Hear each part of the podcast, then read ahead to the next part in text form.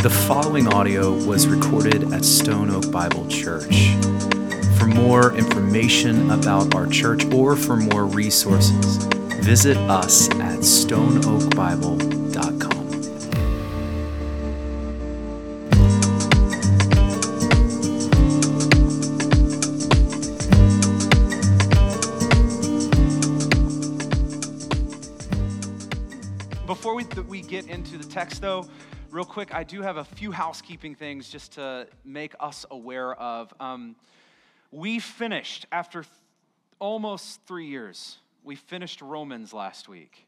Uh, We don't even know what we're doing now. I mean, it's crazy, it's over. Um, and uh, this morning is Pentecost Sunday. We'll talk more about that, obviously, as the morning goes. Uh, but next Sunday, uh, we have a, a rhythm here as a church that I love. And it's that every summer we spend um, several weeks in the Psalms. I love this rhythm. And uh, I'm excited that next week we start back in. We're going to start with uh, Psalm 4. And so I want to welcome you to, to join us for that. Um, I love our summer in the Psalms. And uh, uh, one more thing before I shift from that is if you've been here with us in any of our summers, you know that along with preaching the Psalms, we also release kind of, uh, I guess you could say, devotionals for each of the Psalms we preach. And uh, the way this works is that uh, next Sunday, I'm going to start with Psalm 4.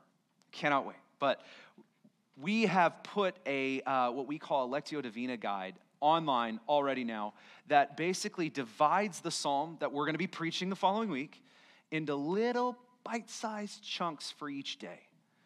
Here's the thing I want us to hear about the psalms. They are um, the church's prayers and songs and heart's cries. And what I mean by that is if we were just to spend our time in Psalms and like parse all the words and get real down deep into the dirty nitty gritty of geography and all those things, not bad, uh, we would miss the heart of the Psalms, which are they are meant to be prayed, they are meant to be sung, they are meant to be sat in. And that's why I love this practice. Because here's what we're going to do. Each day, if you'd like to join us, we have a guide that is going to, um, meant to put this up here, is going to walk us through each day um, a, a chunk of the psalm that we're going to be preaching the, in the weekend to come. And it's just going to have some questions to prompt. And the whole design of this is so that you would slow down, read the psalm, and pray the psalm that's it. Like it's about as simple of a, of a study guide as I could possibly make. And I want to invite you to join me in this practice. You can go to stoneoakbible.com slash stillness and you'll see the guides for every psalm that we've preached the last couple years. Um, but the newest one will always be at the top. And so you can go and you can find your guide. It's a great, if you've never done this with us, I, I pray that you will join us in this. All right, so that's coming next week. But this morning, church, this morning is a special morning. It is Pentecost Sunday. Pentecost Sunday. So I don't know what your church background is. If you grew up in a church or at all, or if you grew up in a church that did anything or said anything about Pentecost Sunday, I did not. I did not. So if you're anything like me, you come in without a lot of background for this. Um, but Pentecost Sunday has been a, a on the church calendar through centuries and centuries and centuries. And what we're going to see this morning for good reason. It's been celebrated by the church. So Pentecost Sunday is 50 days or seven weeks, weeks roughly after um, Passover, after Easter. And um, it's a time of celebration, it's a time of worship.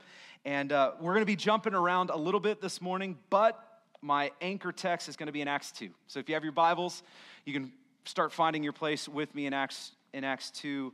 Um, but before we get to this text, I do think it's a little, it, it, it, it's important to give some context, okay? Some context for this. Um, to even ask the question, what on earth is Pentecost? And where did it come from? If you are anything like me and you did not grow up with this, you might be tempted to think, well, Pentecost it started in Acts 2 with the text that we're going to be looking at today in this room and the Holy Spirit, and we're going to look at all of this. Um, you might be tempted to think that's where it began, but uh, church, it didn't.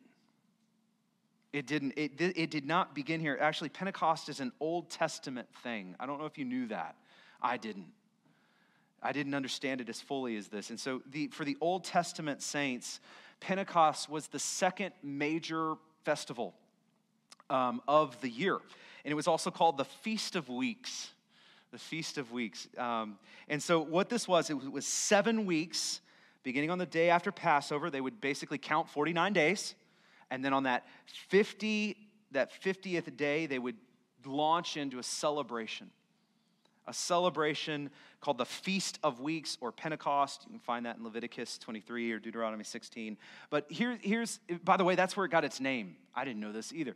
But pentecost means it, it falls to the 50th day right? Well penta 5 50th that's where it gets its name uh, because of this. And, and i want to bring out two important things before we actually get to work in our text.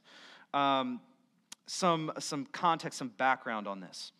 Um, and what I want to do is, is bring out what Pentecost is and what it signifies.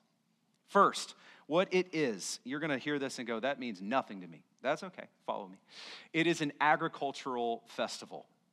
You're like, woo. Um, and it was called the first fruits. And so, what this means is that the people of God Follow with me. We're going to be we're going to be coming back here. They would bring the first the first fruits, their first offering of grain before the Lord. They would bake a bake some bread and, and, and bring this along with the other offerings. They would bring this before the Lord. And this festival, what it was, is the people of God would bring their first fruits to the Lord of the harvest.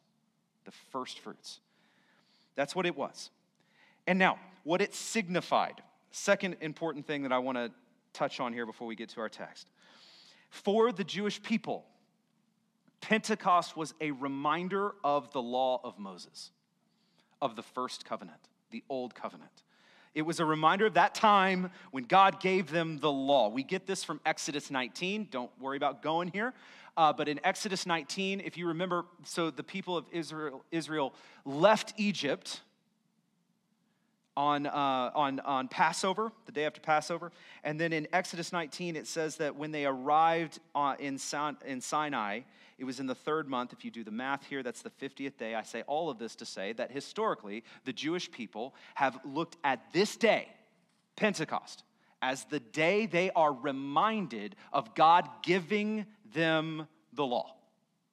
It was a day they were reminded that God gave the law to Moses, to them. And so, for the people of the Old Testament, right, the people, the Old Testament saints, this day was marked out and set apart. The reason I say all of this that you may or may not care about, and I get that, the reason I say this, though, is because this is what the people in Acts 2 were coming to this room with. This is what they were expecting.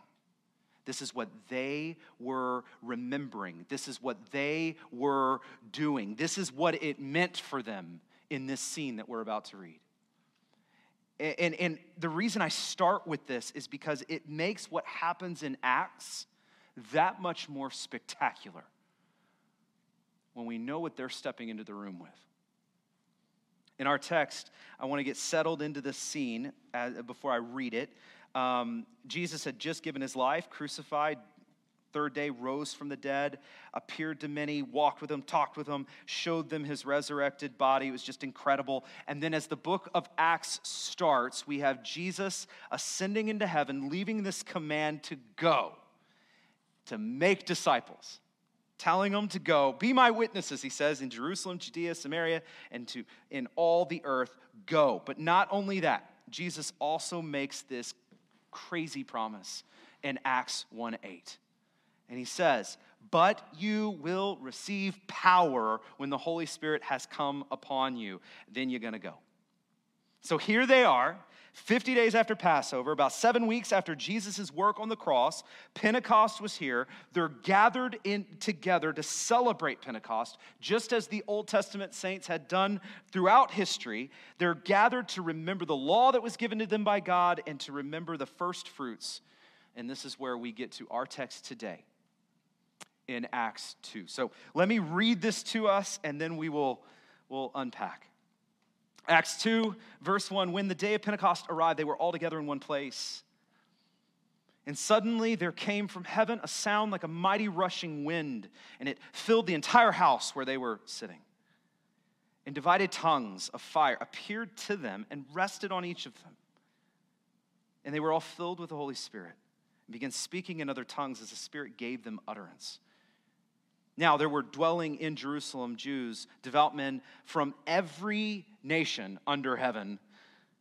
And at this sound, the multitude came together and they were bewildered because each one was hearing them speak in his own language. And they were amazed and astonished, saying, Are not all those, all these who are speaking Galileans? Verse 8 How is it now that we hear each one of us in our own language, in our native language? Parthians, Medes, Elamites, and the residents of Mesopotamia, Judea, Cappadocia, Pontus, and Asia, Phrygia, Pamphylia, Egypt, and the other parts of Libya belonging to Cyrene, and visitors from Rome. In other words, all over the place, both Jews, proselytes, Cretians, and um, Arabians. We hear them telling in our own tongues the mighty works of God. And they were all amazed, perplexed, saying to one another, What does this mean? And I got to throw verse 13 in there too. But others mocked. said they are filled with some new wine. We'll get to that in a bit. But what a moment this was. What an incredible moment this was. I wish, this is one of those moments I wish I could have been there. I wish I could have been there to see this, to see the power of God displayed like this. More than that, to see God's promises fulfilled in this moment. What a moment this was. Here's what I want us to do today with the time we have. So, we're going to look at this and we are going to see four things that we see at Pentecost. Four things. We're going to look at four things that we see here at Pentecost and we're going to take them one by one. Okay? You ready? We were that was not enthusiastic but i felt i felt it. All right here we go. We're going to start with number one. Number one what we see in this is we see the first fruit of the holy spirit. On pentecost we see the first fruit of the holy spirit. Here's what i mean by this. All throughout the gospels jesus makes this promise. He makes this promise that he's going to send his holy spirit to dwell in us and with us. And he promises this again and again again and then again. I, in fact, I'm going to bring out just a few. Just a few, not all, just a few. Let's look at John's gospel here. This is John 14, 16 through 17. Um, he says, And I will ask the Father, and he will give you another helper to be with you forever. Even the Spirit of truth, who, whom the world cannot receive because it neither sees him nor hears him. You know, for he dwells with you. And then listen to this and will be in you. Later down, verse 26 But the Helper, the Holy Spirit, whom the Father will send in my name, he will teach you all things and bring to your remembrance all the things that I have said. Another text, Jesus, listen to what he claims here in John 16, 7. Nevertheless, I tell you the truth. It is to your advantage that I go away. For if I don't go away, the helper's not going to come to you. But if I go, I will send him to you. Do you hear the claims? Do you hear the promises that God is making, that Jesus is making? One more, uh, one more. This is from Luke's gospel. This is right after his death. This is right after his resurrection. This is when Jesus appears to the disciples and he's teaching them. Listen to what he says in verse or Luke 24, 46. He says, Thus it is written that Christ should suffer and on the third day rise from the dead, and that repentance for forgiveness of sins should be proclaimed in his name to all the nations, beginning from Jerusalem. And then listen what he says. You, well, I took it off the screen for you, so sorry about that. Um, he says, You are witnesses of these things. And behold, I am sending the promise of my Father upon you. But stay in the city until you are clothed with power from high. How amazing is this? It's the promise of God. And so Jesus is so clear on, on, on these things. He's clear on the fact that he has a job to do. He's going to die and he's going to rise. He's clear on the fact that he needed to go. He's clear on the fact that he was going to send the Spirit. And he's clear that it's actually going to be to our good that he does this. It's just unbelievable the promises he lays out here. And I want to push this just a little bit. Think about this of all the days that God could have chosen to fulfill this promise. Of all the days that God could have chosen to send His Spirit to make good on this promise, church, He chose this day, Pentecost. Why? I don't know if you've ever thought about that. Why this day? Why this day? I want us to think for a moment again of what it would have meant for the people here in this room. For the Jewish people, if you remember, what was Pentecost to them? It was remembering two things. One, it was all about that harvest and the first fruits. And two, it was all about remembering the law of Moses, right? So I want to take those one at a time. Let's look at that first one real quick. For the Old Testament saints, remember, it was about the people of God coming with their first fruits to God. It was all about them bringing their first fruits, their offerings to God, and offering it to Him. And I don't want you to miss this. I'm going to geek out for a second. I hope that I'm not the only one geeking out about this. Hopefully, it's not just me. But God, in this day, He chooses to fulfill His promise and flip the festival of Pentecost on its head. Follow with me here. On the day of Pentecost, instead of the people of God bringing their first fruits of grain before the Lord, God just flips it on its head and God gives his first fruit of the Holy Spirit to them. Flips it on its head. Flips it on its head. I want us to take this in. Uh, there's a theologian named Chad Bird, and he says this really, really well. He says, By offering to God the first fruits of grain, the believer bore witness that the whole field and crop belonged to God, whose continued blessing was requested through the sacrifice itself. In other words, what it meant for them is that this all belongs to you, and by the way, God, we need you. Similarly, he says, Christ places the Spirit within the believer as a pledge that the whole person, body and soul, belongs to him. And get this he will continue to care for that person, in whom the first fruit of the Spirit is present, until the full harvest, as it were, of the resurrection of the flesh. Church, on the day of Pentecost, our first fruits of grain give way to God's first fruit of his Spirit. Flips it on its head. What a promise this is. It reminds us that he who started a good work is faithful and will be faithful to complete it. That's what this reminds us. So, before we consider what it means for us to be empowered and indwelled, which we'll get there, what it means for us as the mission of the church, we're going to get there. But before we get any to any of that, we need to see what our God has done, what He has demonstrated here in Pentecost, the sending of His Spirit. Paul says this really well in, in Ephesians 1:13. He says, "In Him you also, when you heard the word of truth, the gospel of your salvation, believed in Him. Listen, we're sealed with the promised Holy Spirit." Who is the guarantee of our inheritance until we acquire possession of it to the praise of his glory. Church, that is first fruit language. That is first fruit language. We start looking at the day of Pentecost. We need to start off by looking at the God of Pentecost who sent his Holy Spirit as the first fruit of his work in his people's lives. Um, Paul says it here that you're saved, you're sealed, you're sanctified, you're guaranteed by the Spirit. And then again, I'm just going to say this again He who began that good work will be faithful to complete it. And that is what the day of Pentecost reminds us. It is the Holy Spirit guarantees that all that it means for you to have salvation in Jesus, all of that, the Holy Spirit is the one who guarantees that that is all yours until that day when you are resurrected and see Him face to face. What we have in Pentecost is the first fruit of that. And God could have chosen any day to pour out His Spirit on His people, but He chose this day, Pentecost, Because today, Pentecost Sunday, first and foremost, is about the work that your God has done.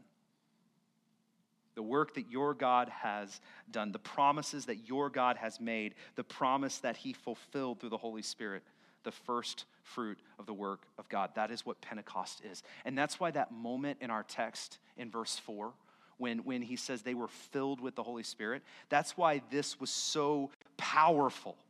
Because this was the moment when, the, when God fulfilled his promise to send the Holy Spirit. And, church, this morning you live in that reality. You live in that reality. That promise is yours. We live in a moment in time when the Old Testament saints would have given their lives to experience what you experience. In Christ, by the grace of God, through faith in Him, this is your reality. You are saved, convicted by the Holy Spirit. You are saved by Him, sanctified by Him, but never forget, church, you are sealed by Him. And the Holy Spirit is actually the guarantee that all that is Christ is yours as his children. In other words, I love this because Pentecost reminds us it's all about him and not about us. I love this because it reminds us that we are saved by God and we are kept by God.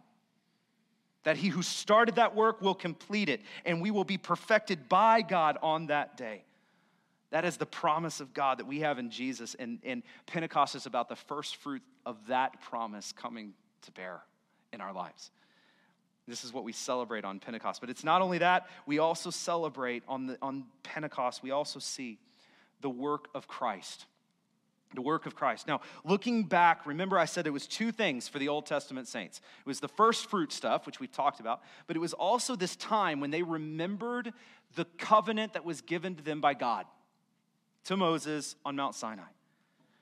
And here is where we see again that Jesus, that we, he takes Pentecost and flips it upside down.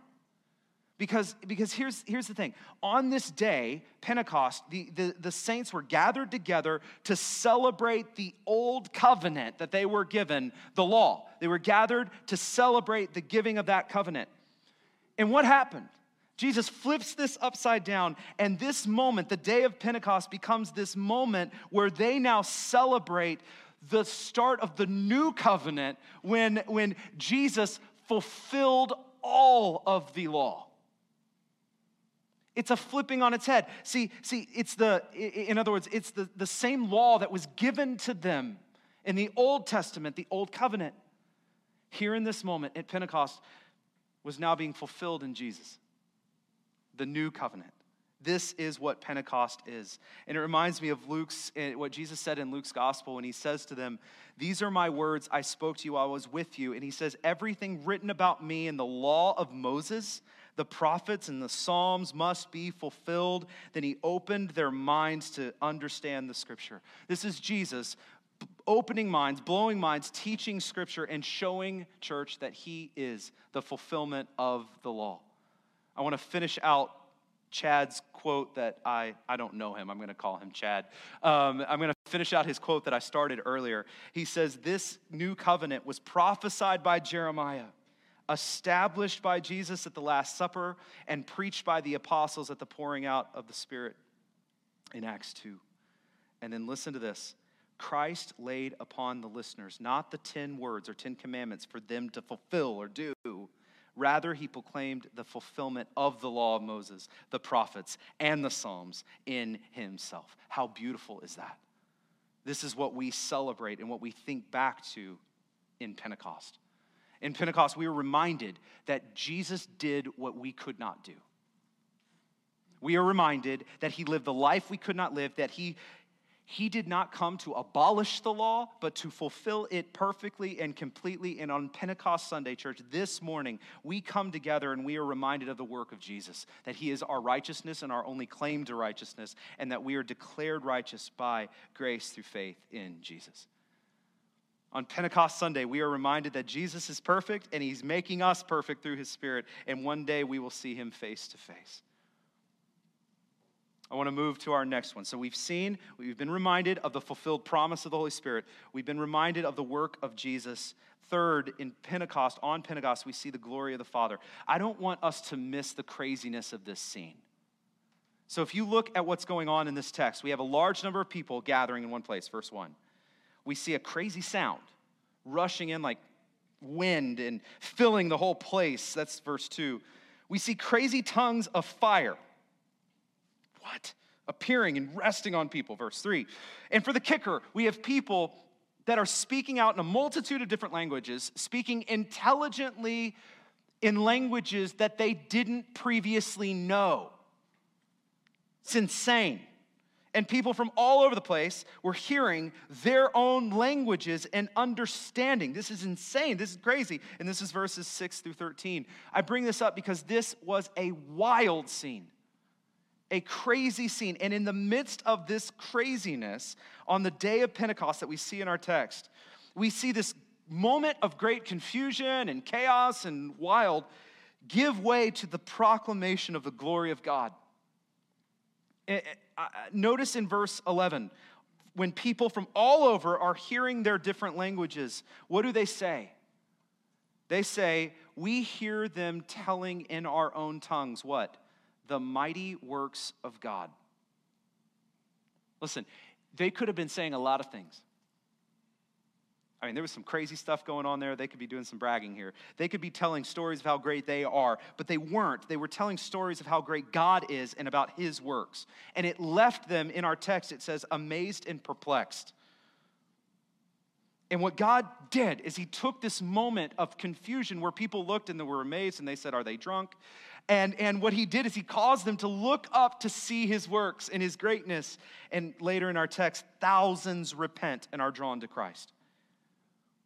In other words, it's not about what they were doing, how good they were, anything about them at all, church.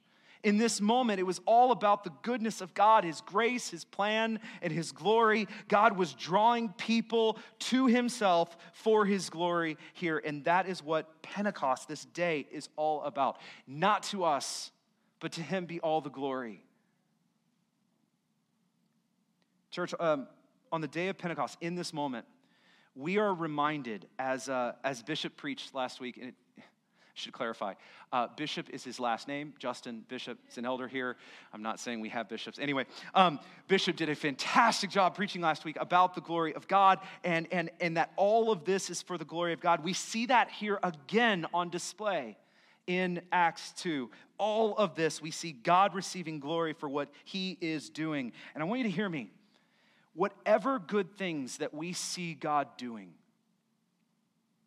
whatever good thing that He accomplishes, any miracle or wonder that we see in our life, any miracle or wonder that we see in our church, any in every life that is saved and that is changed, that is because of the goodness and the power of, the, of our God, and to Him be all glory. all glory. I, I, believe that at the heart of every sin, at the heart of pride itself, is our desire to try to steal the glory of God from Him. To just snatch a little bit of that. And, and it's easy to do it, and it's easy to do it even in the name of Jesus. I think we can do this really easily as individuals. I think it's really easy for us to do this as a church. To say, these people are coming to know Jesus. All these great things are happening. What are we doing right? At the heart of this is a, is a, is a, is a, a seeking to steal the glory of God. But what I love about Pentecost morning in this text is that this is an absolutely crazy scene where none of these people could take any credit for anything that was going on. Nothing. I can't fake to you and start speaking in Portuguese. I can't. If I start speaking in Portuguese right now, that's God, that's not me. And right here in this moment, these people were all just displaying the wonder of God in a way that pointed away from them. God help us if everything we do for Jesus, we point to us and say, look how good we are. They pointed it away from them and to God Himself. And in fact, we don't have time to get here, but if you look at the sermon that Peter's about to preach after this, mm, all he does is just kind of rebuke them and say, Come to Jesus. That's it. There's no glory here for any of them. It's the glory is to God. Um, listen, everything that we see God doing in our midst, everything, we cannot take credit for that in any in any way, just as they didn't take credit for it here. See, on the day of Pentecost, this great moment, moment of confusion and chaos and are they drunk? All of that gets honed in to give glory to God for his works and what he is doing and saving thousands. And so, what we've seen so far, we've seen on the day of Pentecost, we, we've seen the fulfilled promise of the Holy Spirit. Second, we've seen the work of Jesus. Third, we've seen the glory of the Father. And then, lastly, for us, the fourth one that I want us to see, and this is probably the one you were expecting to see here, is on Pentecost, we see the mission of the church.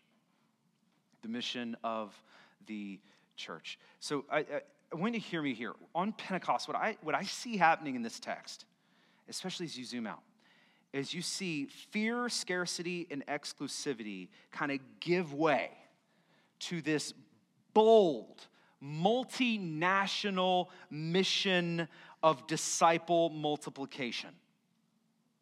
It's a lot of words. I'm going to unpack these. So, this, I mean, what happened to these people here? And, and what happened is the Holy Spirit happened.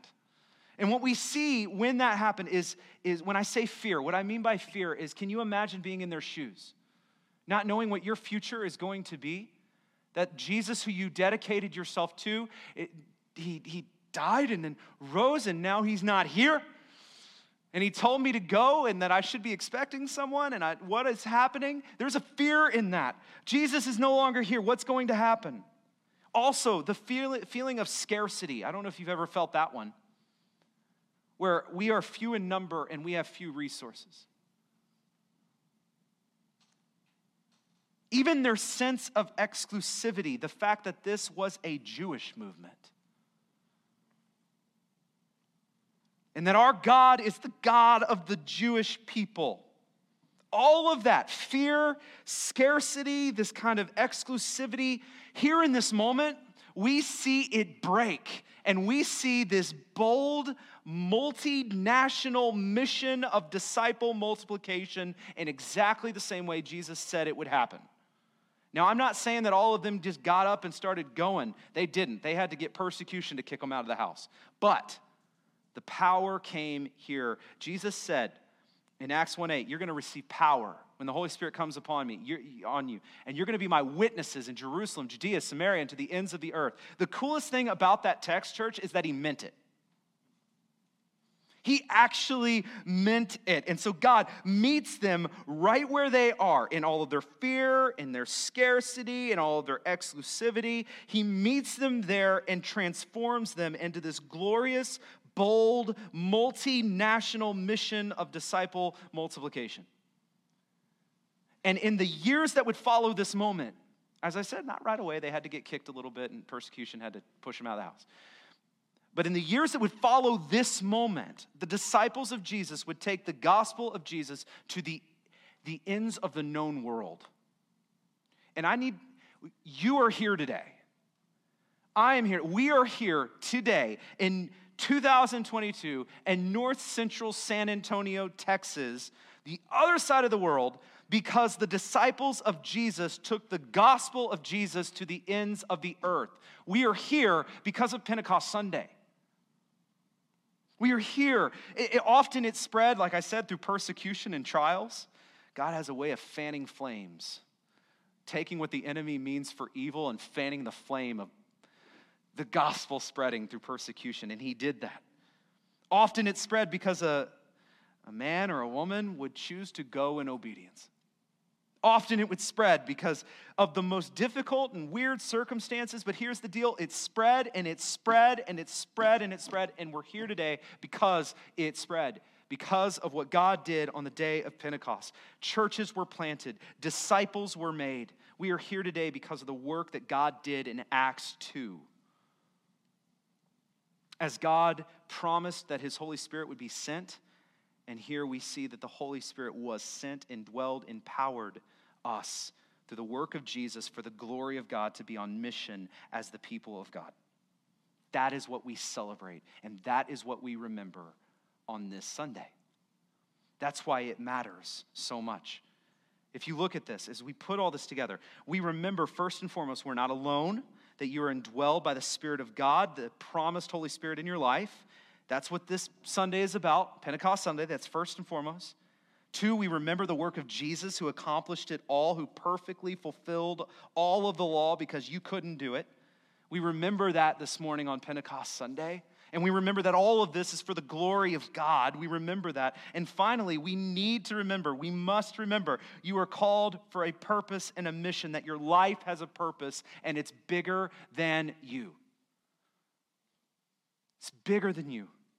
It's bigger than you getting yours and being happy, and it's bigger than you. You are called into something bigger than yourself. You are called to link arms with all of the saints who have gone before you and all of your brothers and sisters who are sitting beside you and around you. This is the Pentecost mission that Jesus has given us together, and it's still going forward today. Brother and sister, you are not a spectator to the mission of Jesus. Because of what God did at Pentecost, you are empowered, equipped, indwelled to be bold on this multinational mission of disciple multiplication. In other words, you are not a spectator of the mission of Jesus. By the grace and power of God, you are a participant in the mission of Jesus. And I want to end with this um, today. Pentecost Sunday gives us so much to remember, so much to celebrate. It's a special Sunday. Um, but for us, it's also a special week because it's something that we call uh, Multiplication Sunday. Um, we are a church, we are part of of the EFCA. If you don't know who that is, that's okay. Uh, it stands for the Evangelical Free Church of America. What that is, is it's a network of churches who share a simple mission statement together. And this mission statement that I'm about to show you is the reason that we chose to partner and network with the EFCA as a church plant. The EFCA exists to glorify God by multiplying transformational churches among all people. So, this means that our mission as a church, in connection with all of the other churches, is to multiply churches. So, in the last 20 years, take this in, 651 churches have been planted. 651 churches, by the grace of God, have been planted. It's incredible to see. The work, though, is not done. I've said this before, I will say this again and again and again and again and again that I believe the most effective strategy for spreading the gospel and reaching those who do not know Jesus and reaching all people and all people groups is through church planting. That is our mission strategy, whether it be here or abroad. And so here's why I bring this up as an EFCA church, we celebrate this Sunday, Pentecost Sunday, as again, Multiplication Sunday. And, and what this means is that all across our nation right now, in churches all across our nation right now, um, we are coming together in our mission, for our mission, to start more churches. This is what we're involved in. And so this morning, as we look back at the history of the church, as we look back at Acts 2, we saw the initial spread of the gospel on Pentecost Sunday. Um, church, together, we also look to the future a future of more churches across the country proclaiming the gospel of Jesus Christ to those who do not yet know him. And as a, at Stone Oak Bible Church, you may already know this, but we are a church planting church. Um, we, we've planted a church out of our church already. We're in the process of planting out again, and we've also started a new work in Spanish. And um, I know I personally am involved in coaching and assessing and training church planters. Craig and I and Dan, one of our elders, have served on the boards of many church plants throughout our community. Um, I say all this to say that we as a church, as church leadership, are, are all in committed to church planting. But here's the thing the reason this Sunday is so special, Multiplication Sunday is so special, is because this is not just a spectator sport. That, that this is a call to partner together in intentional and unified prayer. And so today, this morning, with all of the churches across our nation, EFCA churches, uh, we are going to join together in prayer. for multiplication to continue, uh, that Pentecost mission would continue in and through us. And so this morning we're going to pray for 10 things, okay? Um, 10 things, and, I, will walk through them before we pray. Um, a prayer for the ministry and leadership of church planting within the EFCA.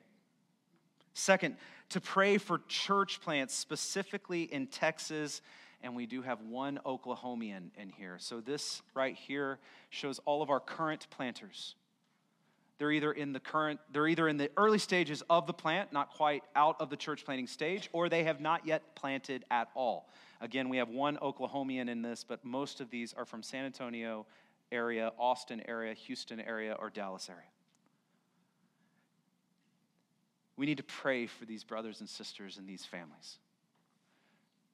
You notice on here we see uh, the beautiful Hody family that is listed on here as well um, because they are a part of this. We see on the top row Mike and Ariel Kraft and their beautiful family who are our first planters.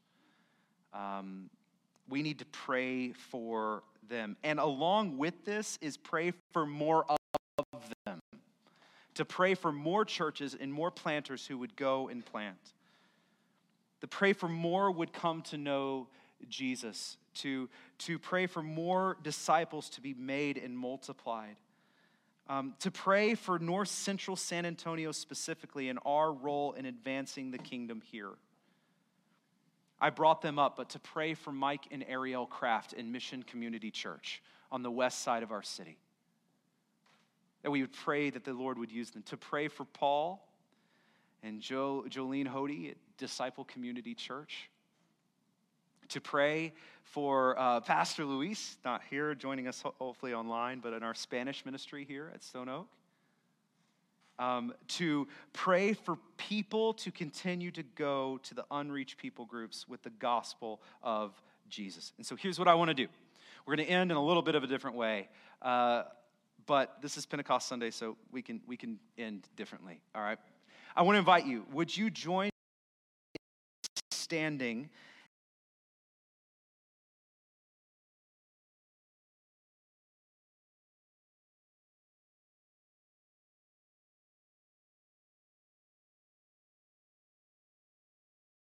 Paul is here, so we can at least have him up here as we pray. Um, but I would love for us to just pray for these things, to join with the churches across our community right now who are committing to starting new works for the glory of God.